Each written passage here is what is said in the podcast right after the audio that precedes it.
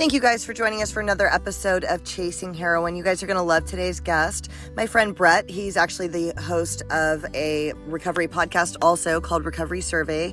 He's on all the same platforms that we are Spotify, Apple, all the other places. He also hosts on Monday nights. There's there's a Facebook page called Recovery Revolution. And on Monday nights at 5 p.m. Eastern, he interviews somebody live. I had the opportunity to do that also. They're like two or three hour conversations about recovery.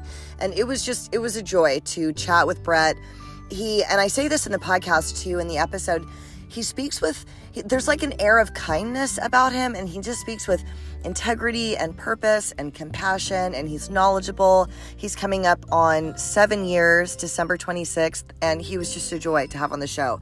I know that you guys are going to love his episode and the review for the week this week is the title is teaches compassion and empathy. This podcast really explains the addict's thinking really ignites compassion and empathy for people who are in addiction. Thank you so much for your kind words. Keep submitting reviews, you guys. It helps us going too, honestly. Like when I see your reviews, I think, okay, all right, okay, people are getting some out of this, so I'm gonna keep going. But more than that, you're helping the unknown addict who's who's looking and maybe searching for some solution. So thank you guys so much. I hope you enjoy the episode.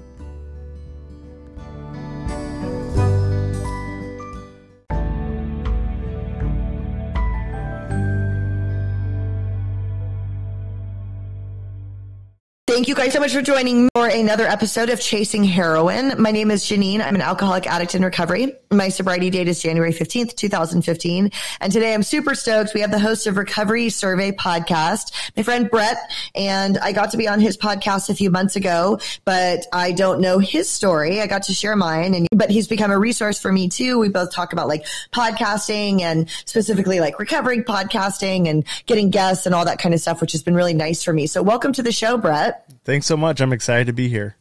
And I'm excited to hear your story because you have such a there's a kindness about you that it's very hard for me to see you like tweaking out and taking apart stereos or like stealing from family members or you know what I mean? Like it's hard for me to see any of that stuff. So I'm excited to hear your story. Yeah, and it's hard for me to see that side of myself as well and you know, I've been confronted by a few people about things that I did when I was using, and like the other day, a few weeks ago now, my my sister and I went to lunch, and and she brought up an event where I'd been kind of violent and and a little bit crazy, and you know, it's hard for me to even fathom that I was that person before, and you know, compared to the person I am today, it's just it's just mind blowing to me that that I can be both of those people. Have you made like an official amends to her, or was that one of the first times something like that had come up? Because you've got seven years now, right? Correct. Yeah, I haven't made an official amends. Um, and I feel like family making amends to family is is kind of different than making amends to just you know like a friend or a coworker or an employer or something. Uh, there's just something that's a little bit different about that for me, and you know right now I'm kind of in the point where I'm still working on doing that that living amends and, and proving to them that, that this time is, is legit. Like I'm actually done using drugs this time because there's been several several instances, you know, eh, before I got this seven years that I have now, where I where I would be good for six months, a year, and you know, I want them to know that this is this is it. I don't want it to just be another empty promise, or you know, I don't want to just I, I want to make sure that this is it. And you know, I know, I know for me in my heart, like I know that I'm done with drugs and that I'm, I'm, I'm done. But I want them to to realize that that it's legit. I think, like you said too, making amends to family members too. Like I um, and she listens to this, so she's going to hear this. But like my mom and my stepdad, my mom and her husband, like I actually haven't had a sit down moment where I like looked them both in the eyes and said X, Y, and Z happened. What do we do? How do I make it up to you? It just, the weight of that seems so heavy. It's not like I owe her 150 bucks, right? Like I owe her my life and like 50 grand. Yeah. you know, it's like they're, they're, they're kind of aren't. And so, and I've been not necessarily avoiding it, but the, the thought of that is so, so, so, so, so heavy and overwhelming. It's hard for me to even like talk about it right now. And again, she'll, she'll actually hear this, but like, it's with it's been challenging for me to do that. I did send an amends letter to my brother. Actually, I sent one to him. I emailed him, but I hadn't stolen anything from him. We don't live in the same place. It was just like long distance, various disappointments, right? Mm-hmm. Knowing that I was a drug addict. So it was like, sorry, I put you through that, you know. But like, I didn't break into his house, take his car, you know, none of that stuff, or my father because they both live in Georgia. I agree. I think that for with family, it's just different. It's like a whole different level, you know, when that process comes up. So let's let's get into it. What is your um what's your story? Why don't you give us a brief background of you know who you are, where you're from, how you got started using, how how you got into your addiction? Yeah, yeah, of course. Um, so a lot of people say I have an accent. I don't really hear it. Um, like you had a previous guest that was Southern, and I could definitely tell he was from yeah. the South. totally. no, no hate. He had a great story to share. Um, but I, he had I, a great accent. Yeah. yeah, he did. He did. Um, but I, I, was born and raised in Texas, right here in the center of the Bible Belt, and um, you know, I was I was homeschooled, which is another weird um, aspect of my story. Um, I don't I don't usually say that. I don't think I've ever publicly said that because I feel like that's kind of weird. Grew up in like a very religious house. My dad was a police officer, and uh, from like the late '90s to the mid 2000s, he was uh, in the narcotics division as an undercover cop. And so, um, you know, we didn't really talk a lot about about drugs and alcohol. It was just kind of known in our household that that's not something that you do, and um, you know, I and for whatever reason, I guess it's my addict mind, like when you tell me not to do something, that's exactly what I want to do. And I was going through adolescence and didn't really feel like I belonged, didn't really feel like I had a place in the world.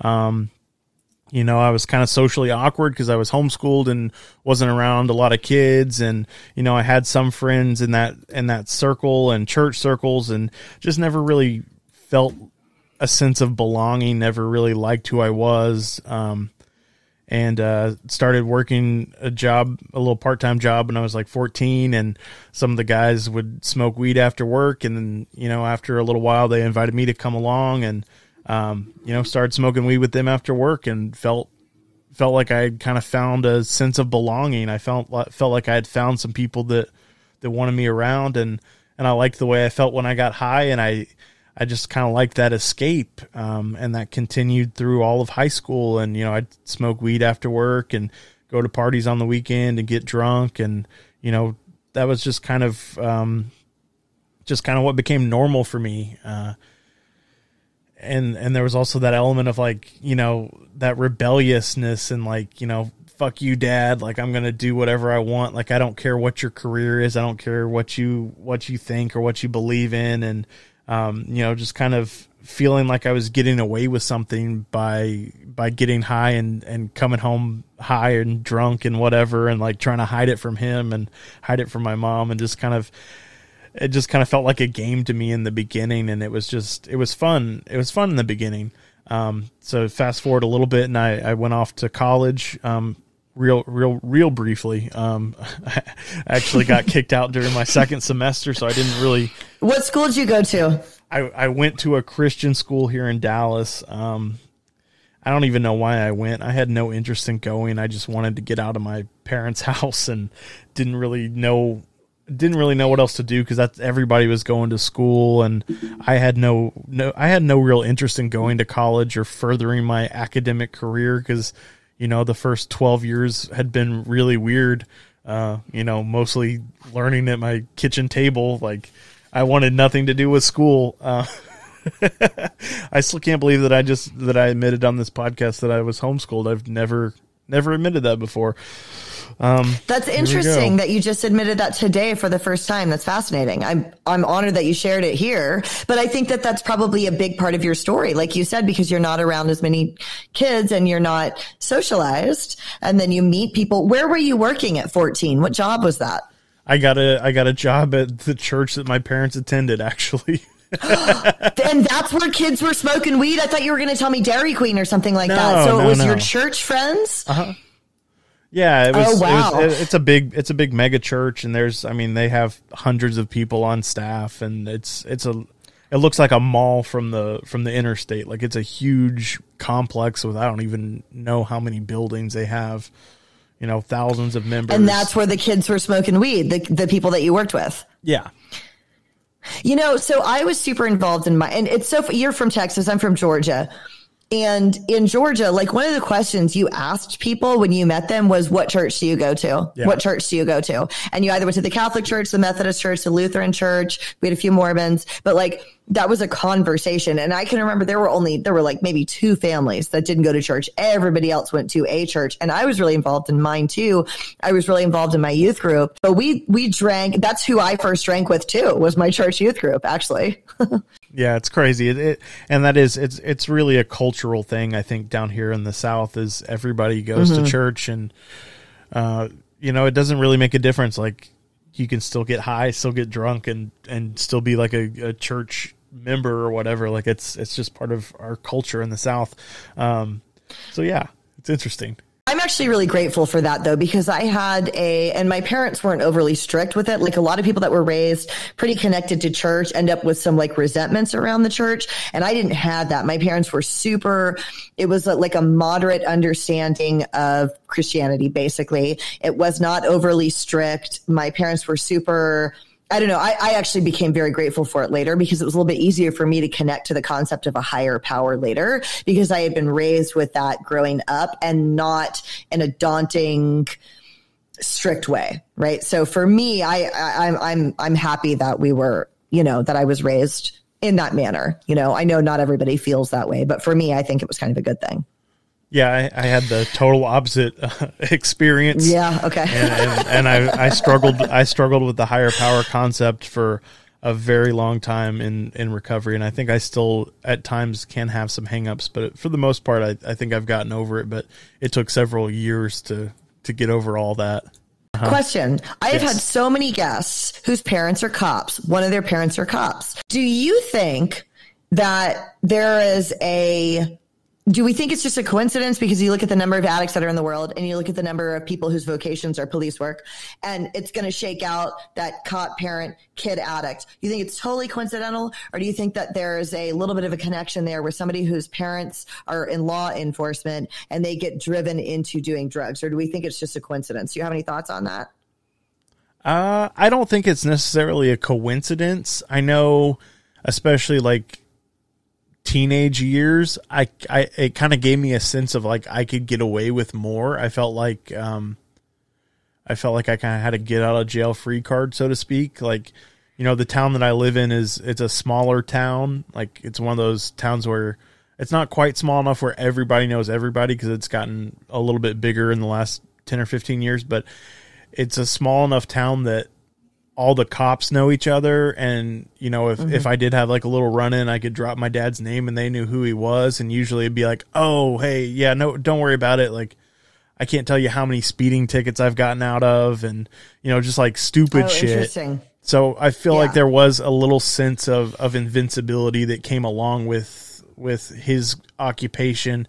And then you know, then they wouldn't question, you know, why are you, why are your eyes red or whatever. It's like, oh, right. you know, I, I, just got off of work. It's, it's a bit long shift, whatever. Like you could make up an excuse. And since your dad's a cop, they're like, oh yeah, that makes sense. Like they're not going to pursue right. that, that line of questioning.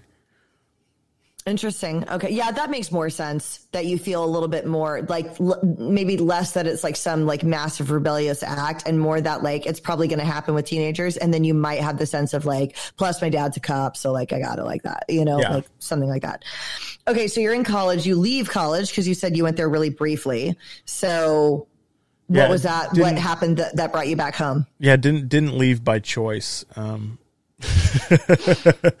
yeah, so so the college experience was um, I didn't really care anything about going to class, and I was finally living on my own. I had some roommates, and uh, you know, one of my roommates was a recovering heroin addict at the time um, who ended up relapsing, and then a couple other friends that I had made in school were also into into getting high, and so that would just kind of open up the doorway. Um, you know the part of town that we had an apartment in was not the best uh, not the best part of town. There was a lot of drugs in that area and it just kind of became a free for all it was like let's let's try whatever we can get our hands on. Let's do let's let's do some experimenting and you know went through phases with psychedelics and uppers and downers and just whatever whatever we could get our hands on we were we were doing. And um that's that's really the reason why I got kicked out of school because I wasn't showing up to class, and when I would show up to class, I was just completely out of my mind on drugs, and I didn't care.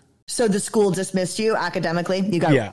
academically dismissed. Okay. Yeah, I think I got on. What did you do? Yeah, I think I got I think I got on academic probation like the third week I was in school. it was it was really fast. And somehow like I stayed Uh-huh. under the radar until the second semester and and by the second semester they were like, "Hey, you got to go." So, yeah. Right. so what did you do? Did you go back home? Where did you go from there? No, no, I stayed in that same apartment with the same roommates and uh got a job at a pizza shop and um you know that that seemed like the perfect uh perfect job for for somebody that's an addict because it's not really a lot of responsibility. You're by yourself a lot. You can get high whenever you want. Um, I also quickly figured out that I could also sell a little bit of weed on the side while I'm making my deliveries and kind of uh, supplement my income from my using. So I was delivering pizza and weed for a couple of years, and um, and then I ended up moving in. Uh, the The living situation changed, I I moved in with some with some different people, and um and my one of my roommates was actually a meth dealer, and I didn't know that before I moved in with him. Uh, he, well, he wasn't selling.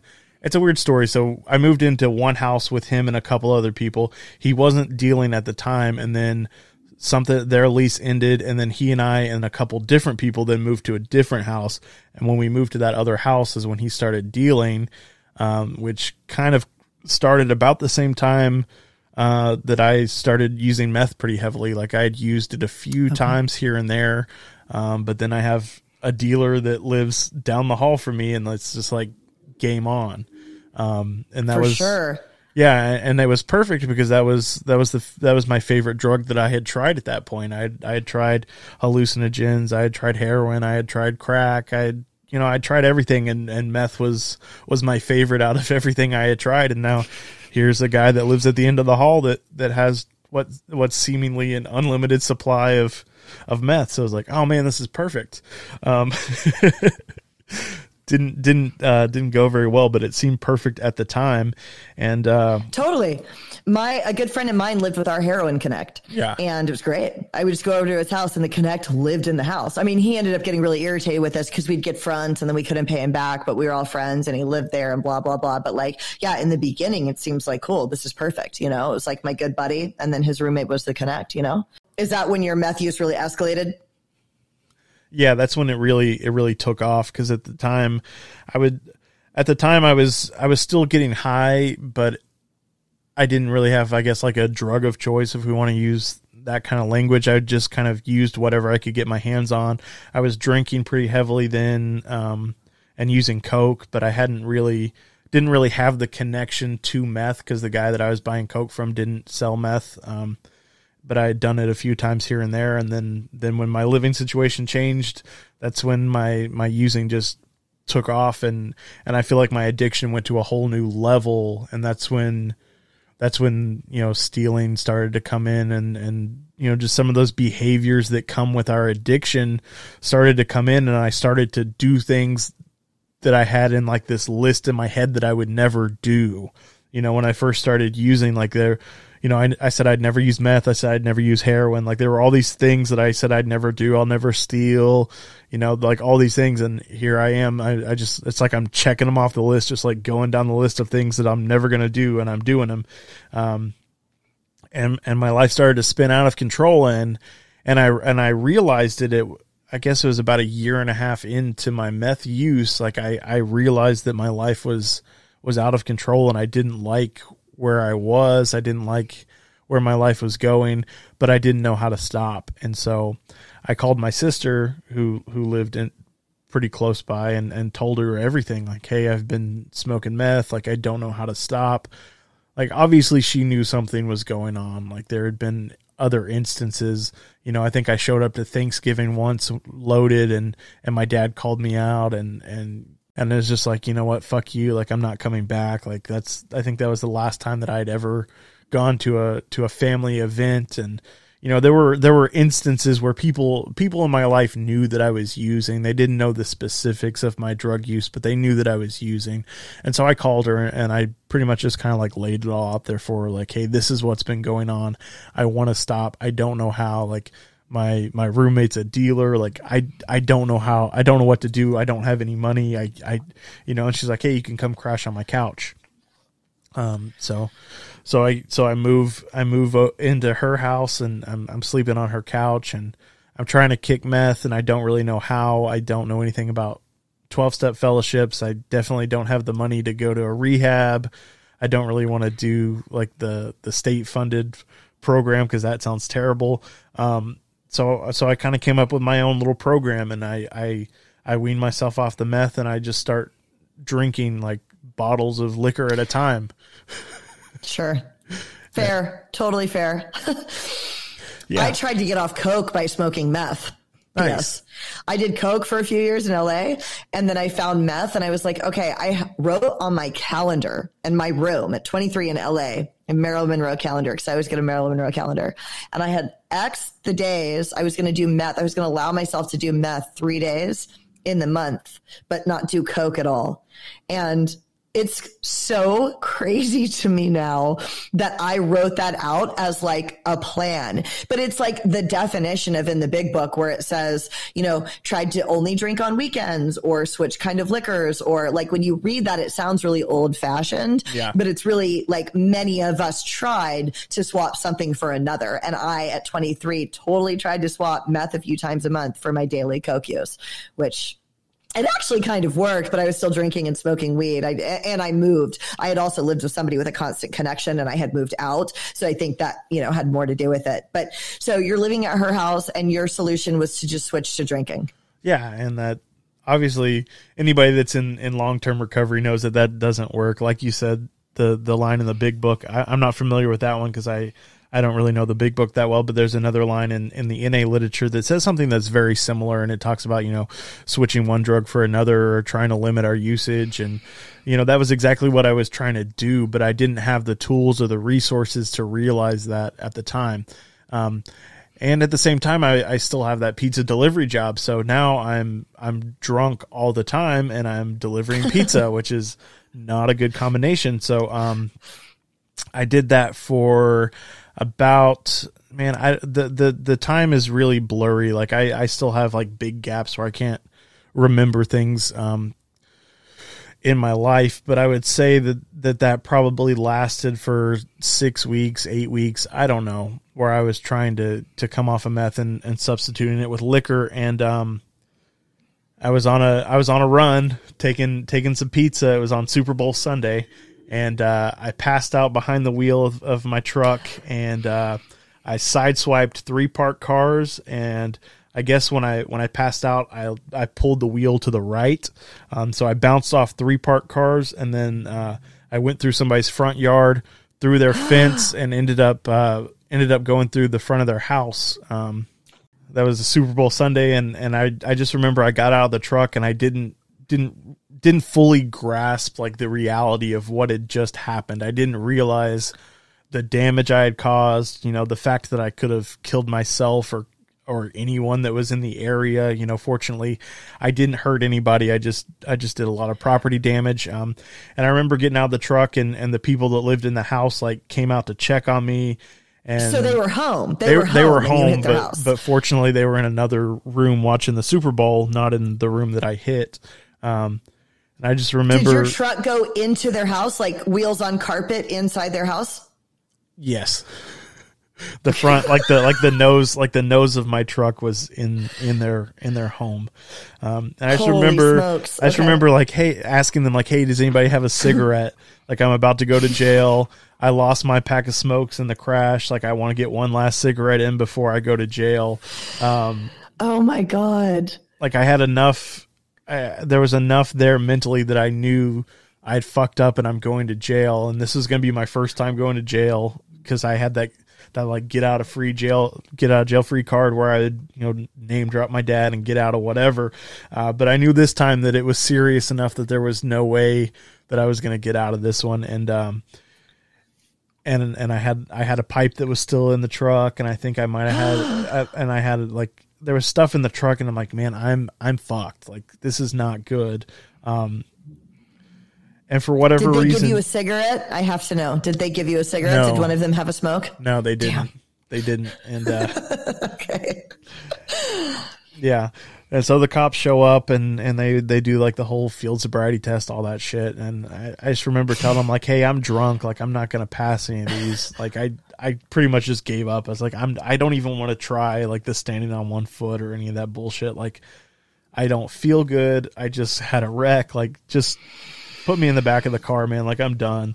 Um, and so that was really the first time that I fully detoxed was in county jail. And, uh, I was in county for about a week before I was released and and then I got put on probation for a couple of years and uh, you know, it wasn't a great process. You know, I didn't I didn't really enjoy the detoxing in jail, but but the one thing that I can look back on from that experience that really was beneficial is one of the stipulations of my probation was that I attend 12 step meetings twice a week. And uh you know, that was that was my first introduction to recovery, you know, and and and I still I went in with a pretty closed mind. I didn't I didn't think that I had a problem. I thought that my problem was meth and then you know maybe maybe also alcohol, but you know maybe one day I can smoke weed or maybe one day I can, you know, do shrooms or you know all these stupid ideas that we have um and I just wasn't on board with the with the addiction is a disease concept. Like I just hadn't I didn't I didn't think that was real. I didn't think I had a problem even though all the evidence in my life was to the contrary. I mean, I just parked my truck in somebody's house and I don't think I have a problem, you know, like what the fuck? Of course I have a problem. Like who am I trying to kid? Um but I ended up having to move back in with my parents, so I'm back in the in the town where my dad's a cop. Um and I'm on probation and and once again, I have that same idea of like, oh, I, I have this get out of jail free card because because my dad's a cop and I'm back in my hometown and I continue to drink and and I drive without a license and just continue on in this pattern of stupidity, um, going to meetings drunk, like like what am I doing? And and I remember like telling bartenders like, hey, make sure I don't get too drunk because I'm on probation. Like just being fucking stupid. Like what are you doing, man? Uh, you know, like I, I I'm on I'm on probation for a DWI. Like don't overserve me. Like what the. F- just stupidity, man. Um, so I continued to use a little bit for about two years while I'm on probation, mostly mostly drinking because I, I I did know that I had to take drug tests randomly, so I didn't want to do anything too crazy and and lose my my room at my parents' house and you know like I I I sort of saw the seriousness of the situation, but at the same time, like I still hadn't fully grasped just how serious it was. Um, and I was still going to meetings twice a week and, and getting my paper signed. And most of the time I was playing on my phone and wasn't really paying a whole lot of attention. Um, but fortunately, like I made a few connections in the rooms and there were a few, there were a few guys there that actually cared about me and would invite me to go to different events and would invite me to go out to eat and stuff. And I would never go to the events because why do I want to listen to anything more about recovery? Like I, I got my paper signed, leave me alone. Um, but you know, if, if you're offering to buy me a burger or, or a piece of pizza or something, I might go and listen to you talk for a little bit. So I had built a few relationships in, in the rooms and, and my life had, had, I, it hadn't gotten any better. You know, I was on probation. I was still getting drunk mostly pretty much every day and and and and I was miserable and and I got to this place in my life where I was just suffering with depression and and you know I was contemplating suicide and I didn't know what else to do um and I went out on it was uh it was Christmas actually cuz my my clean date is 12/26 2014 I went out on Christmas oh, day cool. Yeah, I went out on Christmas Day after after the family festivities, um, and I went to the to the local bar and just got absolutely annihilated. And uh, and I and I showed up hungover to a meeting the day after Christmas, and I remember one of the guys pulled me aside and he's just like, "Dude, what the fuck are you doing? Like seriously, what are you doing?" And I was like, "What are you talking about?" He's like, "I can tell that you've been using. I can tell you're hungover. Like." What are you doing, man? And for whatever reason, like when he pulled me aside and like had this conversation, like something hit home. I was like, you know what? He's right. And, and it's like those little seeds that had been planted and those little recovery sayings and the things that I had heard in the meetings, even when I wasn't really paying attention, like everything, it just like it all came to a head and it was like, man, I need to do something different. And, and, you know, I told him, I was like, man, I've, I've been thinking about killing myself. Like I, I, I don't have a reason to live. Like I don't know what else to do. And, uh, and he was like, well, why don't you actually give this recovery thing a chance, man? He's like, give it a year and see what happens. Like, don't use for a year, get a sponsor, do some step work, like actually be involved in the program and see what happens. Um, you know, and here I am, seven years. Oh, well, I don't want to say seven, almost seven years later, man. I haven't had a drop of alcohol, haven't had any drugs. Like, my life is completely different. Wow. So you hadn't, because I was actually going to ask you that, because you mentioned off air, you'd get six months, you'd get a year here and there, but not, this was the first time you ever like got a sponsor and worked steps and like did recovery. This was the first time, this period of sobriety. Yeah, in the beginning on probation and stuff, like I, I had a sponsor because that was another requirement is that I have a sponsor, but and you see it a lot at meetings somebody that has like a few days more than you will like be your sponsor on paper or whatever and like talk to your PO right. on the phone. So I never really had like a real sponsor. Um, I think I think the guy that I asked to be my sponsor at one point, we like read the steps out of the book and called that working steps. Like we didn't actually do right. anything, but I was like, yeah, I'm working steps. Like I read them. So let me, the guy that pulled you aside, is there any relevance to it being him that said that? Or like, who is he to you? Or is it just a guy that you kind of knew and you were ready to hear it? Uh, he was one of the guys that I had gotten really close to and, and he had a similar story to me and, and he had been in and out of the rooms for forever.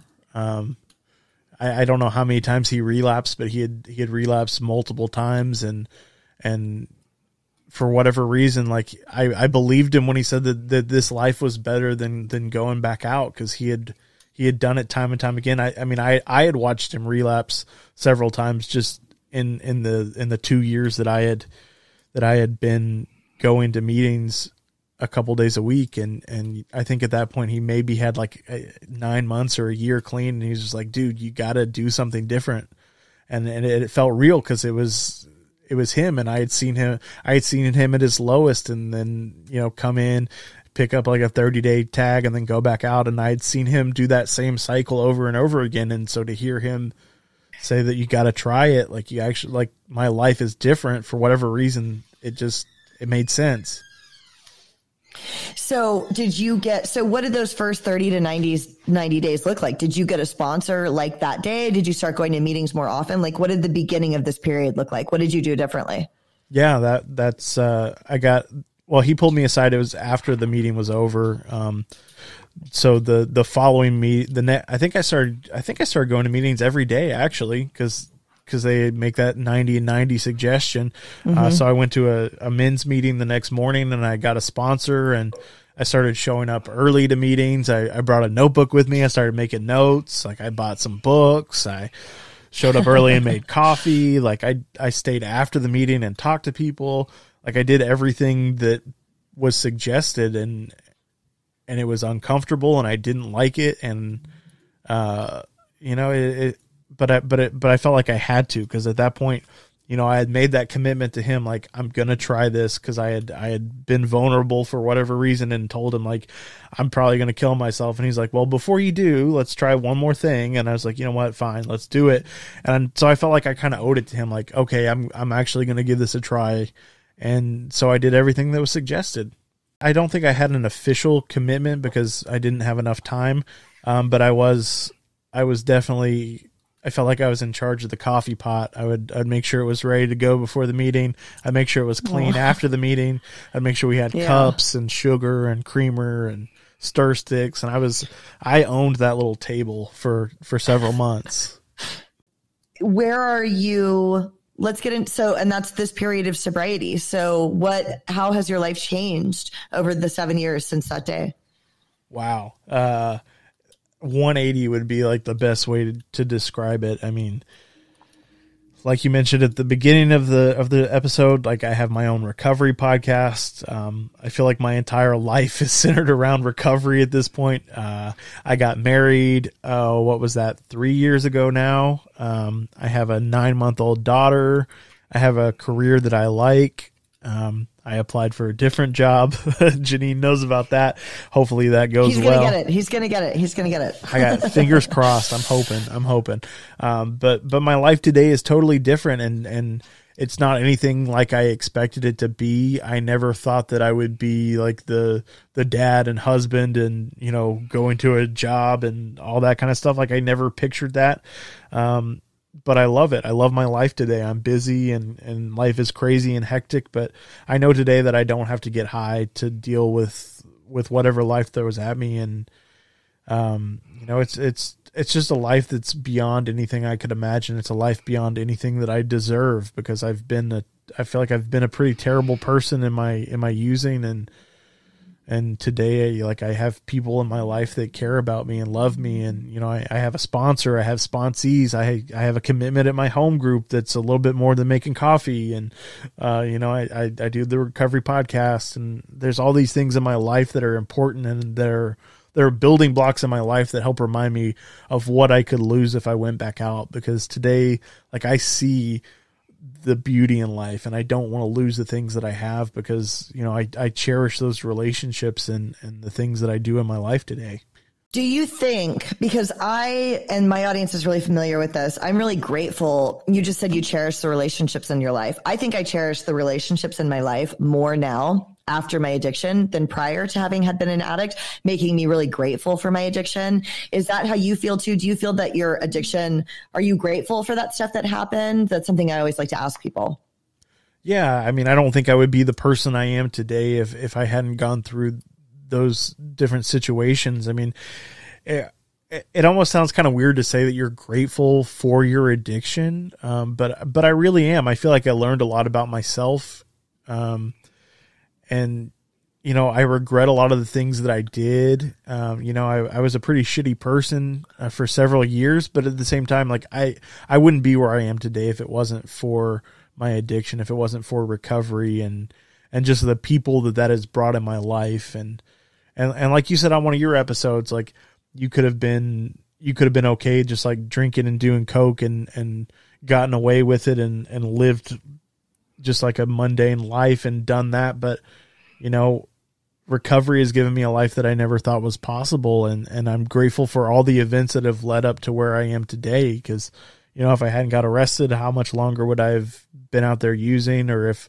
if that guy hadn't pulled me aside and, and told me there was a better way like how much longer would I have suffered? You know would I, would I have would I still be here? You know there's all these questions and and I don't know the answers to them but I'm grateful for where I am today and and I know that that's because of addiction and recovery that's just yeah it's part of my story I can't change it and and I love where I'm at now I've already addressed it, but and I like that you did this. One, you know, the story that we tell, which for you is crashing into the living room on Super Bowl Sunday. One of the re- I told you this off air, and mm, you know the audience knows. One of the reasons why I have somebody tell some sort of a story like that that sounds really like crazy or damaging, and then we try to extract something that came out of it is because I felt like no, I've done. I've been the girl who crashed into a living room, right? Like I, have been the girl who did X, Y, Z. Like I, I can't ever have a life other than this, and I want to show people no, that's not true. And in fact, you know, fortunately nobody was hurt in this incident, but in fact this kind of a thing came out of it. And it sounds like for you, it's pretty obvious what it was, which was you were forced to go to 12 step, which, and I, I'm glad that you got something out of that because a lot of times I get people that were mandated and that's not when they started hearing anything. But I love that because I think so many people that relapse a lot go in and out of meetings and it takes us a while. It took me a really long time. Like I'm the biggest 12 step nerd ever. I love it. It's a design for living. I love everything about it. I did not feel that way in the beginning. I fucking hated going to meetings. I hated it going at 27, 28 years old. I was like, fuck you. You are not going to catch me in the basement of some church on a Saturday night for the rest of my life. Like absolutely not. Like there's not a life for me here. And it took me a while to learn that yeah, there is, and it's beautiful, and I I'm so happy about it. You know, and it sounds like that got you into twelve step. Yeah, yeah, absolutely. That that definitely is what planted that seed and you know, I'm grateful that that I had that requirement and I'm also grateful that I wasn't smart enough to realize that it was an anonymous fellowship and I could just fill out my own sheet. Um, you know. Yeah, so don't do that if you're listening though and you just got mandated. Don't fill it out. Yeah, don't don't do that. don't do that. But but for those of you that are listening that know people that are kind of in and out, in and out, in and out, and it doesn't seem like it's really taking, it might be. It took me so many times of detoxing and going to meetings over and over and over again until I could finally hear a message, you know, and and it doesn't always take one time. And in fact, in my experience, it's rare that it's one time, boom, you're done, you know? Yeah. It happens, but we have uh, people that are either like on the cusp of wanting to get into recovery or they're very early in. Somebody has 30 days, 60 days, 90 days. Do you have something actionable that they could start doing today or even a mindset insight that you could share that you wish you would have known early on? Man, man. And I, I can totally relate to what you just shared about, you know, relapsing multiple times and people going in and out and you know that's part of my story too um, so for anybody that's new you know give it give it give yourself a break and and take some take some suggestions at the meeting. I would really encourage you to grab a notebook. You know, you can get like a cheap ass like dollar notebook and a pen and and take some notes and get some phone numbers and and and practice practice um, active listening. That was that was something that I learned about pretty early on in recovery is like actually listening when people are sharing, like listening for the message of recovery and and and taking notes and, and things that stand out to me. And and you know I I have a notebook somewhere around here from like my first days of actively working my recovery that just has like quotes and different things from meetings and I can pull that out and it it brings me back to that place in my recovery but it also it helps me like build this this library of knowledge and helps me remember things that that i heard in a meeting that i thought was was good. So i'd say grab a, a notebook and a pen and, and take some notes and and be be a recovery nerd. It's fun Totally. It's totally fun. You know what? That's interesting that you do that too, because I also, I'll grab onto a quote and you do that for your podcast. You pick out a quote that they said and use it. I gra- I, I like that too. I gravitate to quotes and words and the impact of that. I wonder if that's why we both got into podcasting because we obviously see a lot of value in the conversation and, and in the words that people have around the subject. Yeah, I don't know. I think I think for me part of it was just and and and I, I don't know how to say this without sounding bad because because like I said I'm a recovery nerd. Like I love I love the literature. I love our meetings. But there was something especially in the beginning for me and my own journey it was the connections that I had with other people that really really kept me here. And so I think that's part of the reason I wanted to start the podcast was to share other people's stories and to to try to build those connections because that that for me was like the the beginning you know like that's not to say that meetings and, and literature don't have their place because obviously they do. Without those things we don't have a meeting. Um, but but that was like that was the the like the the spark that really started it was was those relationships that I built and hearing other people that had been in similar situations. What is your do you have like a recovery routine now in terms of meditation reading the podcast? Do you have anything that you do on a daily basis for your recovery yeah, um, I, I get I have the the app on my phone and I get the daily meditation every morning. Um, usually I, I read that in the morning and um, you know my my life has gotten busy and hectic lately and so my routine doesn't look the same as it did you know 30 60 90 days um, but you know today i just try to i try to keep it simple i, I read my daily meditation on my phone uh, and usually i just do like a, a quick little prayer meditation time you know like five minutes of me talking, five minutes of me listening, um, and that's basically it. Like it's it's pretty short and simple. And then, uh, you know, some evenings when I'm not at my home group or I'm not working on the podcast, I, I get into some step work and. Um, you know that's that's basically it, man. I, I, attend a few meetings a week at my home group. I, I hold a service commitment. Um, I, we actually have our business meeting in a couple of hours. Um, today. So, uh, you know, I, I, stay busy and, and try to stay active in my recovery, but it, it, looks different now with almost seven years than it did in the beginning. But at the same time, some of those basic things are still there. Like I still pray, I still meditate, I still stay in the recovery literature, I still talk to my sponsor, I still go to meetings. Like some of those foundational things are still there. They just look a little bit different today. Which app are you referencing? The Just for Today, the NA Just for Today reading? Yeah. My the just for today is my favorite. So I've done steps NA and I've done steps AA, but I prefer the just for today over the daily reflections. The just for today resonates with me a lot more because I was more of a drug addict than anything else, right? Yeah. And so when I read some of the just for todays that talk about like the being homeless and the being sick, and the, I I that one resonates with me a little bit more. I like that one too. That's part of my routine. Nice. Okay, so before we let you go, where can everybody find you? Pitch all your stuff. You Yeah. got a lot going on. Where can Yeah, everybody course, listen to you? of course, of course. So Janine mentioned that I do have a podcast called Recovery Survey. I am on all the major podcast platforms: Apple, Spotify, Stitcher. I can't even think of all the platforms off the top of my head because um, I'm on the spot. But wherever you listen to podcasts, you can search Recovery Survey and find me there. I I release episodes every Wednesday in the morning time. Um, I'm also on social media Facebook, Instagram, Twitter, TikTok, and on all of those, it is simply Recovery Survey.